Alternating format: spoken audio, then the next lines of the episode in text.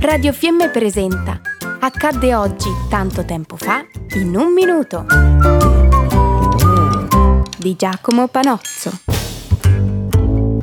Salve a tutti e bentrovati. Oggi vi vorrei raccontare di una figura tanto importante nella storia ottocentesca russa quanto incredibilmente poco conosciuta.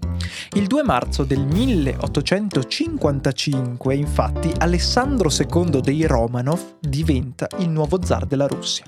Ma perché l'ho definito una figura così importante? Beh, di certo non comincerò a raccontare ciò che fece in ogni ambito, un minuto di certo, beh, non basterebbe, ma vi voglio parlare delle sue riforme se vi chiedessi di provare a immaginare l'Europa ottocentesca, di certo le prime immagini che salterebbero fuori sarebbero la rivoluzione industriale, con le sue fabbriche, il vapore dei treni e dei battelli e soprattutto le rivolte borghesi, impregnate degli ideali della rivoluzione francese del 1789.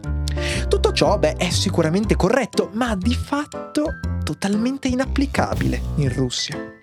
La Russia era nella prima metà dell'Ottocento un paese incredibilmente arretrato.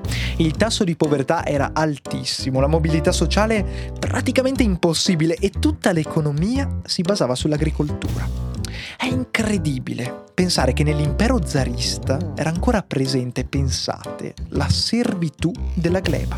I contadini infatti erano praticamente degli schiavi legati a forza alla terra che dovevano coltivare il nuovo zar Alessandro II andò a intervenire proprio su questo aspetto, non eliminando completamente questa condizione servile della classe lavoratrice, ma andando a migliorare la loro qualità della vita con la possibilità per i contadini di acquistare il terreno sul quale lavoravano, ovviamente solo se il nobile proprietario decideva di venderlo.